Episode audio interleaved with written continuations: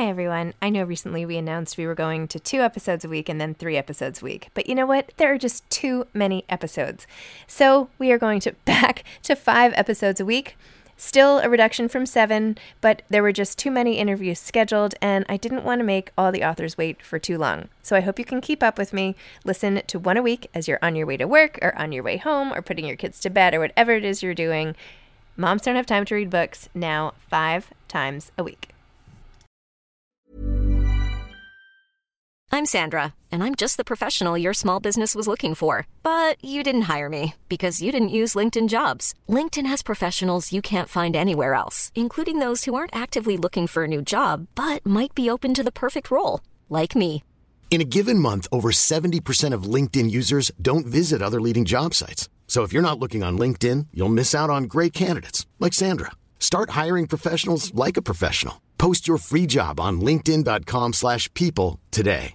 Cool fact a crocodile can't stick out its tongue. Also, you can get health insurance for a month or just under a year in some states. United Healthcare short term insurance plans, underwritten by Golden Rule Insurance Company, offer flexible, budget friendly coverage for you. Learn more at uh1.com. Hey, it's Ryan Reynolds, and I'm here with Keith, co star of my upcoming film, If, only in theaters, May 17th. Do you want to tell people the big news?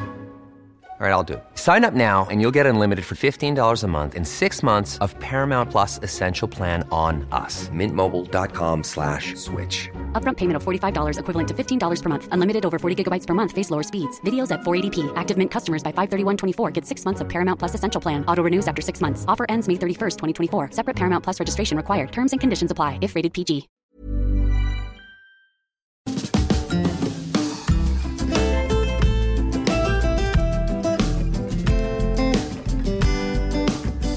Hi, I'm Zibby Owens, and you're listening to the award winning podcast, Moms Don't Have Time to Read Books. Please sign up for my newsletter at zibbyowens.com for weekly updates about my podcasts, events, and more. Also, follow me on Instagram at zibbyowens and also at Moms Don't Have Time to Read Books. And finally, join my virtual book club called Zibby's Virtual Book Club, which meets every other Tuesday at 2 p.m. Eastern Time until 3 p.m. and features half an hour of book club discussion followed by 30 minutes of Q&A with the author whose book we've just discussed.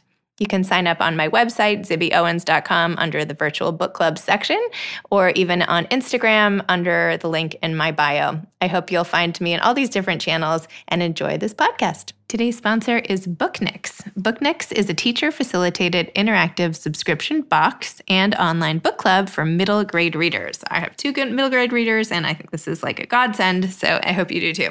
Their titles are selected to widen horizons, teach critical thinking skills, and expose young readers to life lessons in engaging, safe, and accessible ways.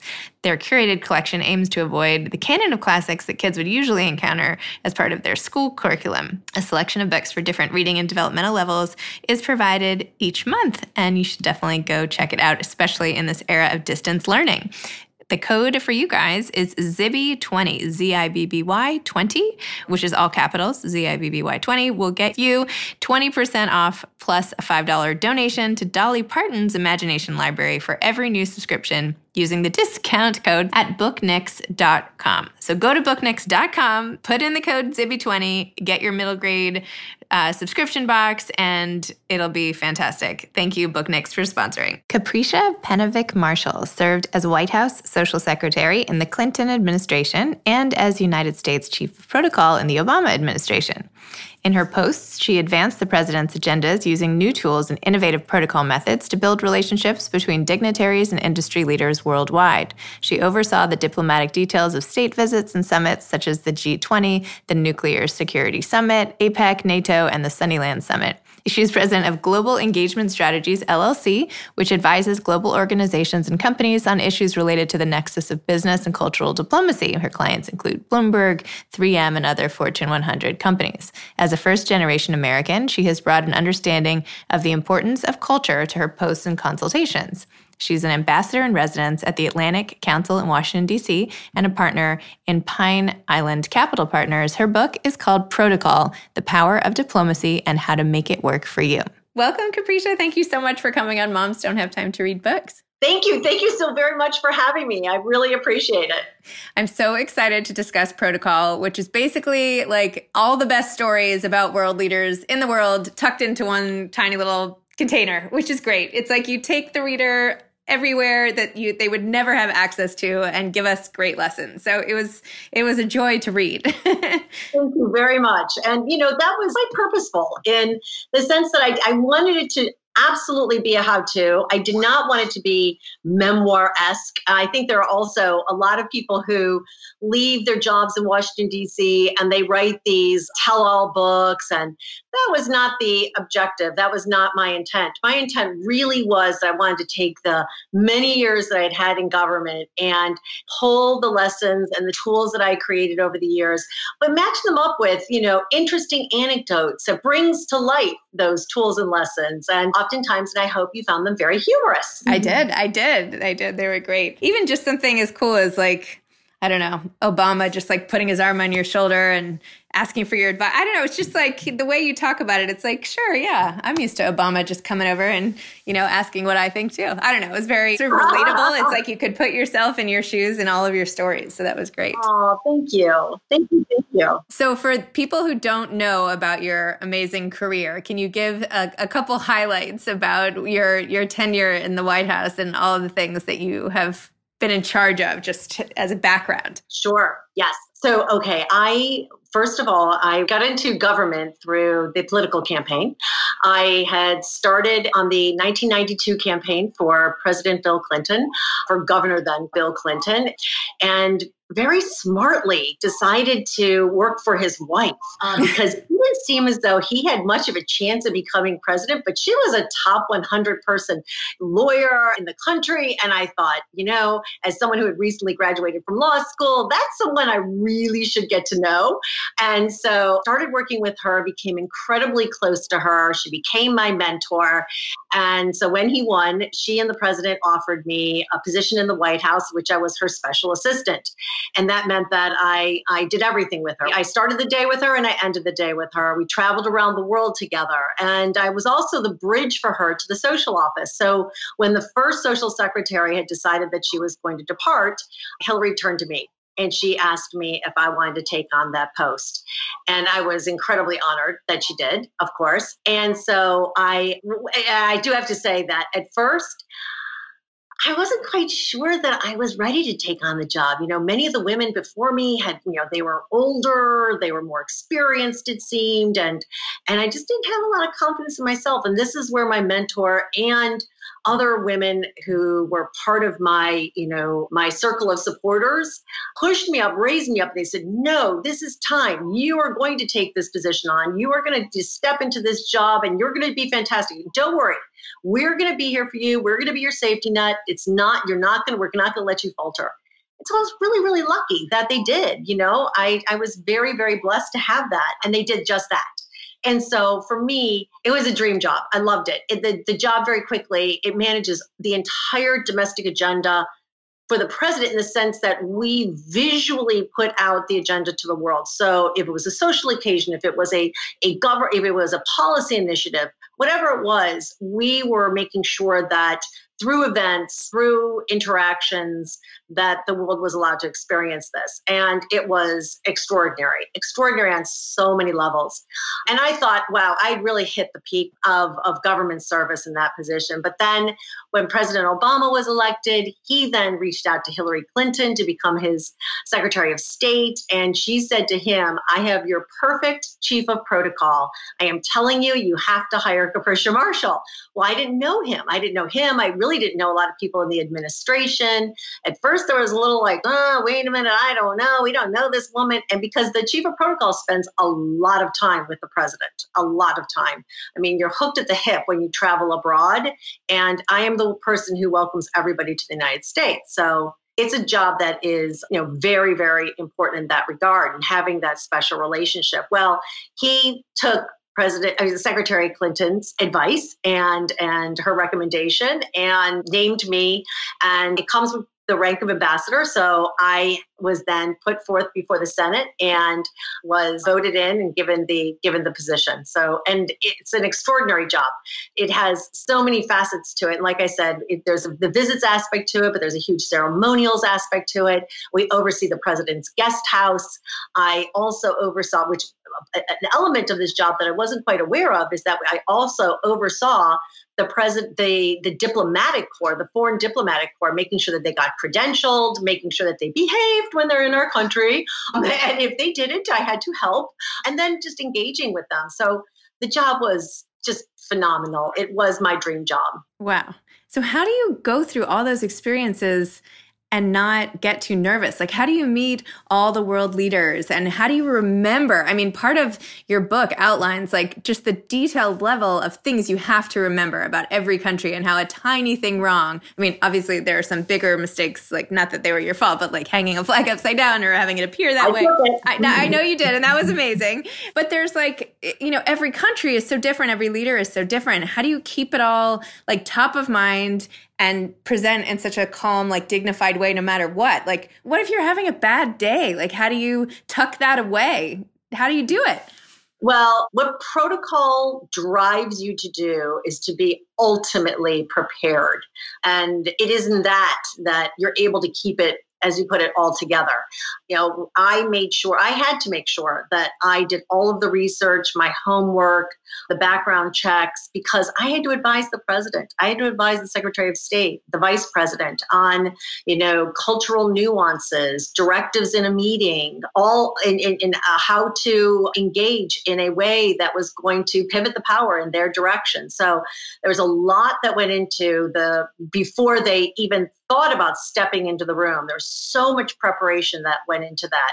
And for me, and I and I believe this wholeheartedly, that when you are prepared, it takes the stress out of the situation. There's a roadmap that's sitting before you. You go, okay, I've almost got my personal Waze here, and I can drive my way through this engagement because I know when to stop, when to turn, what to do next.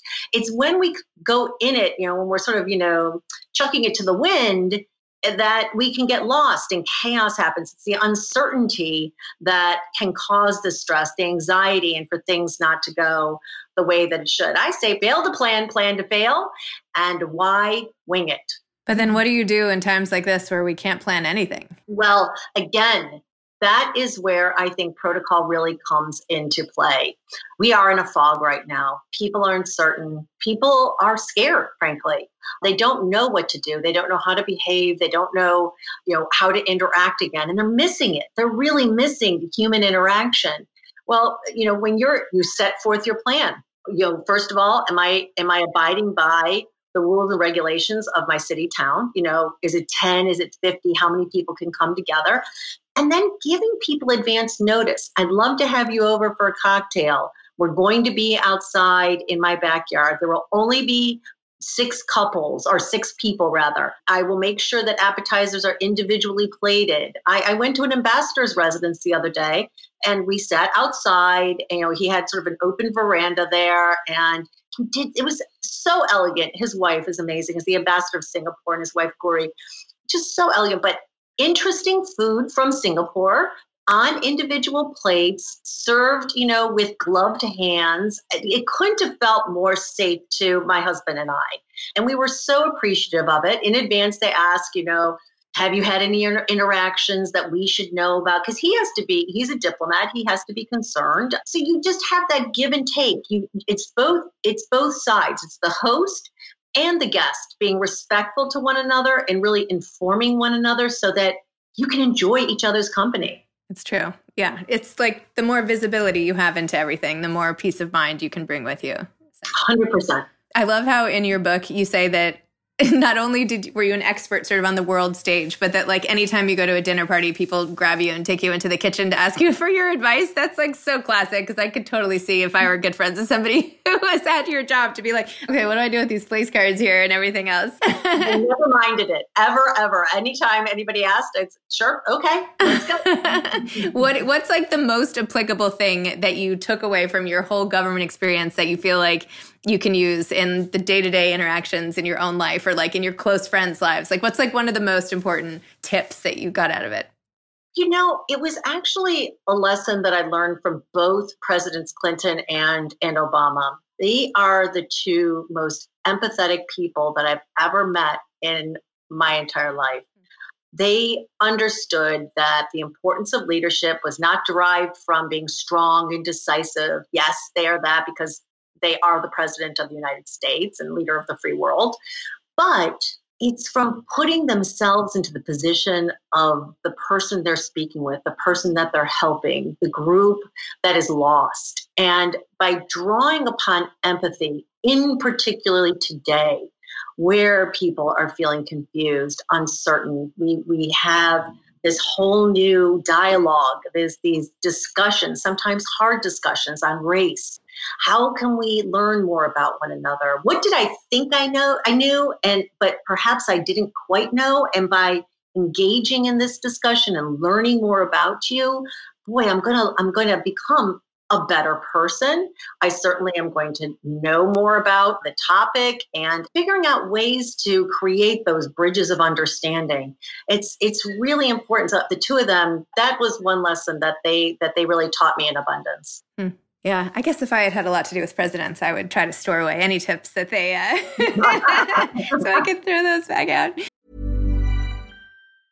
When you're ready to pop the question, the last thing you want to do is second guess the ring. At BlueNile.com, you can design a one-of-a-kind ring with the ease and convenience of shopping online. Choose your diamond and setting. When you find the one, you'll get it delivered right to your door. Go to Bluenile.com and use promo code LISTEN to get $50 off your purchase of $500 or more. That's code LISTEN at Bluenile.com for $50 off your purchase.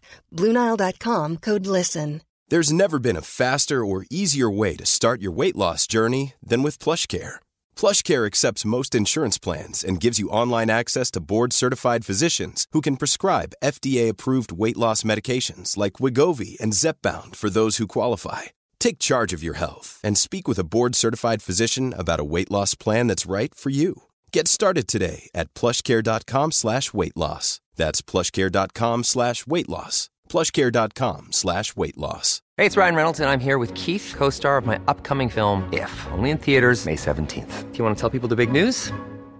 All right, I'll do it. Sign up now and you'll get unlimited for $15 a month in six months of Paramount Plus Essential Plan on us. Mintmobile.com slash switch. Upfront payment of $45 equivalent to $15 per month. Unlimited over 40 gigabytes per month. Face lower speeds. Videos at 480p. Active Mint customers by 531.24 get six months of Paramount Plus Essential Plan. Auto renews after six months. Offer ends May 31st, 2024. Separate Paramount Plus registration required. Terms and conditions apply if rated PG. You know, one thing I was struck by in your book was also the importance of environment and how even just how you set up a room for a meeting can have a massive effect on the outcome and how people approach it and go into it. Can you talk a little more about that? And even like high and low ceilings and the positioning of the tables. Tell me about that. Well, that's the superpower protocol. The superpower protocol are these micro moves that have a major impact. Story to illustrate it. I tell this that, you know, when I traveled with the president to Mexico for the G20, he was going to meet with President Putin, and this was their first meeting when Putin regained the presidency. And there was so much drama involved in this, and everything was so tense. I went to the NSC to sort of get the the brief agenda of of the meeting, like I usually did, so I could figure out what exactly do we need to do here? How does protocol create this framework for diplomacy to take place? So then I'm, I'm meeting with him and I'm meeting, I'm sorry, I'm, I'm waiting to greet him and he's running late and that's frustrating and really kind of sets you off. Mm-hmm. And finally arrives. And that was, that was, that was a mental mind game on his part. That was a deliberate move on President Putin's, I am sure greeted him, hello, hello, and then escorted him and made our way to the room. Well, upon greeting, I, I do the introductions, you know, to, to the president, and we had heard that he was hopeful that Secretary Clinton was not going to be in the meeting because he the two of them had a bit of back and forth going on about the recent election. And so president obama he's so funny this way he's big tall he's greeting him so he steps aside he goes oh hello have you met my secretary of state?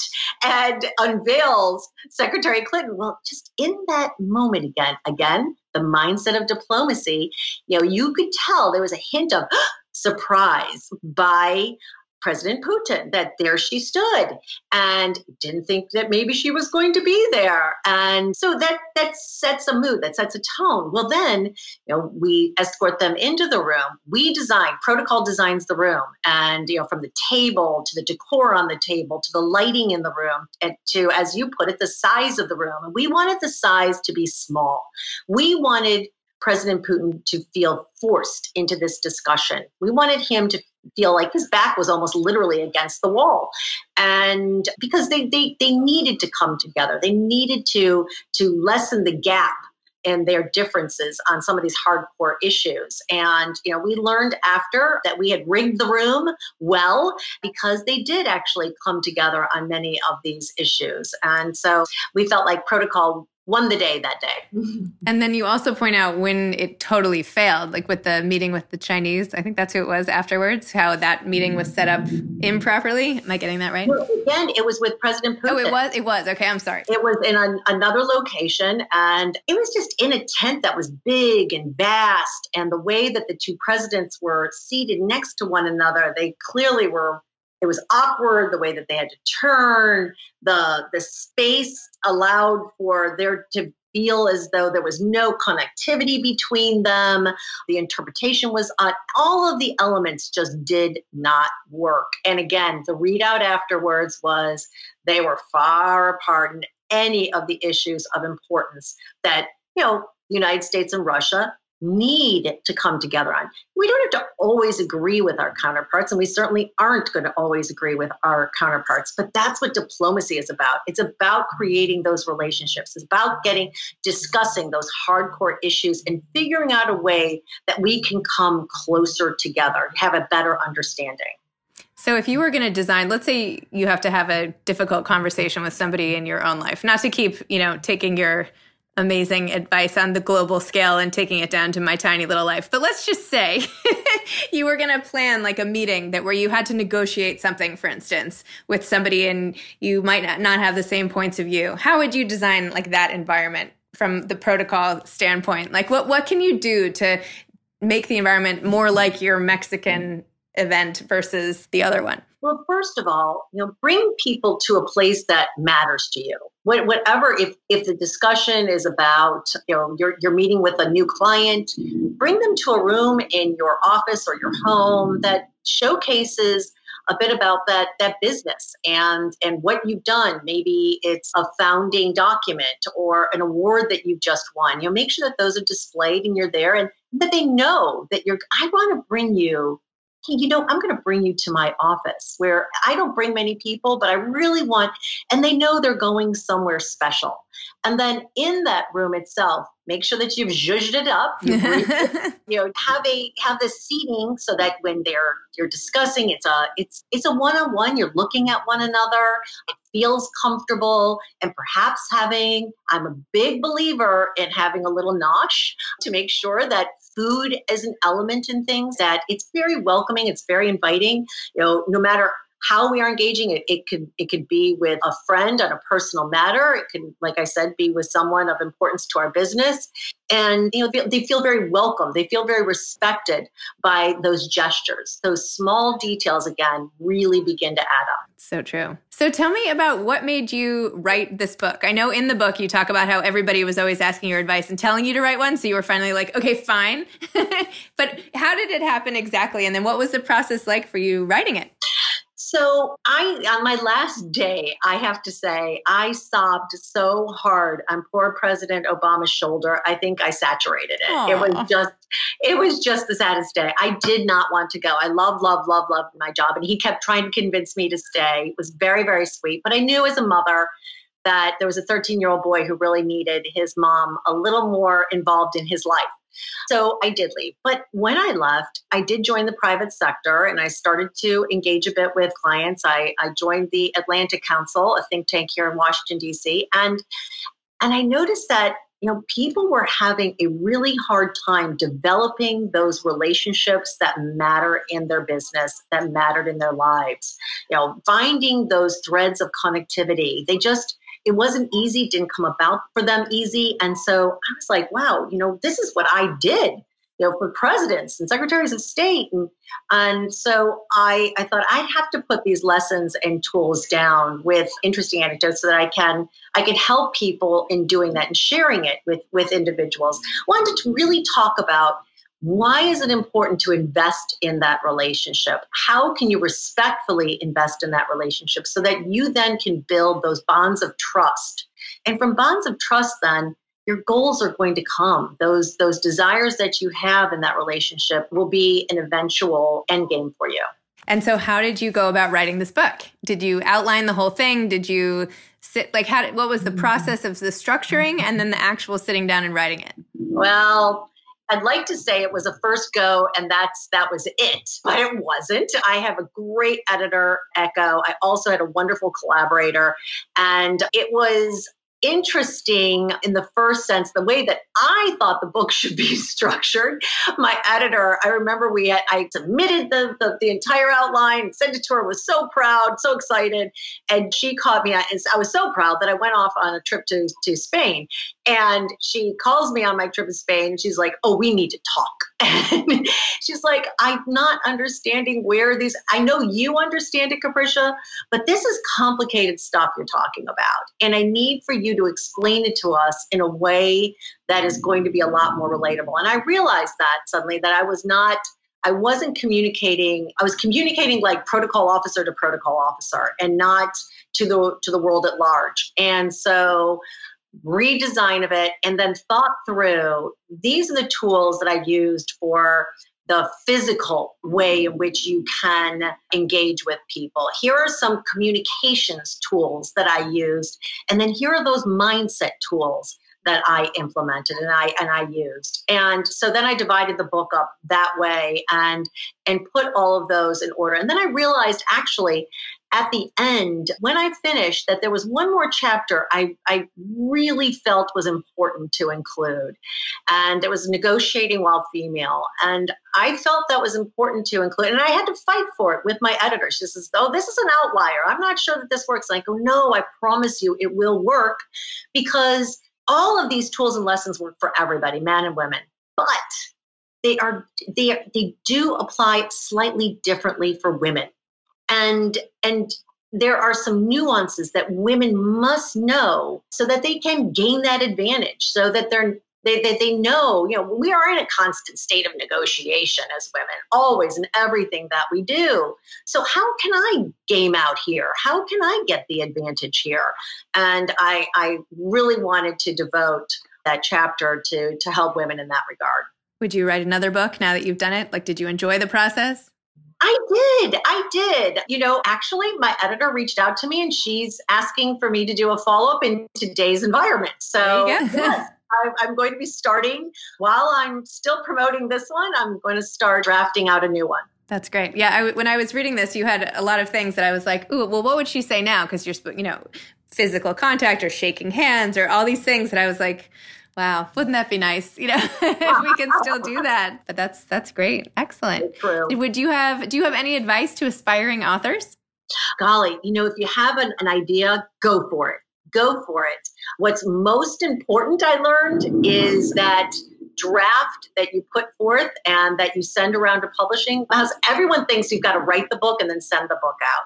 What's really important is doing the synopsis of what this book is about and being as clear and as defined as you possibly can be in that synopsis so that when those publishers call and say, Hey, I'd like to talk to you about your book, it, it, grabs their attention. And then you can do a deeper dive in the personal, and then you can expand it out when you start to write the book. But that's really, really important. And I loved the personal stuff that you included. Like it was so interesting to hear about your family and your parents and how they met. I mean, like the whole melding of different cultures and going back to where your father grew up. I mean, it was really neat. It's it's great to have that kind of context when you're hearing anybody's sort of professional life to have the personal as such a nice sort of antidote to that. So Thank you so very much. I'm so glad to hear you say that because it, it was in my core. It was the home that I grew up in truly helped me appreciate the difference of culture and the difference of people around the world. And wanting to then, when I had the great opportunity on the global stage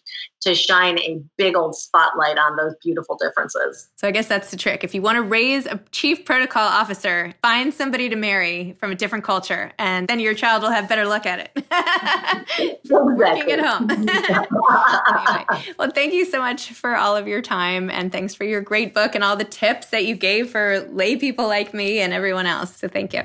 My absolute pleasure. Thank you so very much for having me. My pleasure. Okay. Have a great day. Thank okay. you. Take care. I'll be thinking of you. Thank you so much. Bye-bye. Bye. Thanks again to today's sponsor, Booknix. Go to booknix.com. Zibby20 is the code to get 20% off of your middle grade subscription box. Thanks for listening to this episode of Moms Don't Have Time to Read Books. Don't forget to follow me on Instagram at Zibby Owens and at Moms Don't Have Time to Read Books. Also, sign up for my newsletter at zibbyowens.com and sign up for my virtual book club and meet lots of authors on Zoom every other week. Thanks so much to Steve and Ryan at Texture Sound for the sound editing. And thank you to Morning Moon Productions for providing this fantastic intro and outro music.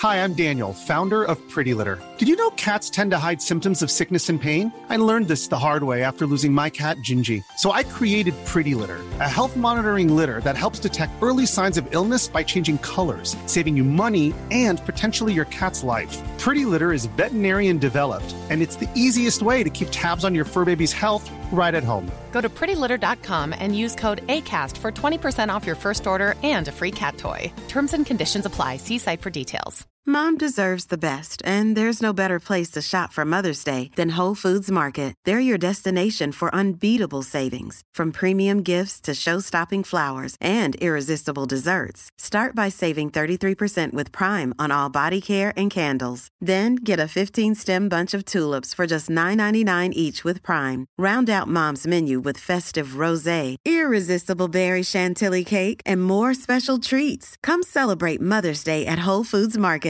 Even when we're on a budget, we still deserve nice things. Quince is a place to scoop up stunning high-end goods for 50 to 80% less than similar brands. They have buttery soft cashmere sweaters starting at $50, luxurious Italian leather bags, and so much more. Plus, Quince only works with factories that use safe, ethical, and responsible manufacturing. Get the high-end goods you'll love without the high price tag with Quince. Go to quince.com/style for free shipping and 365-day returns.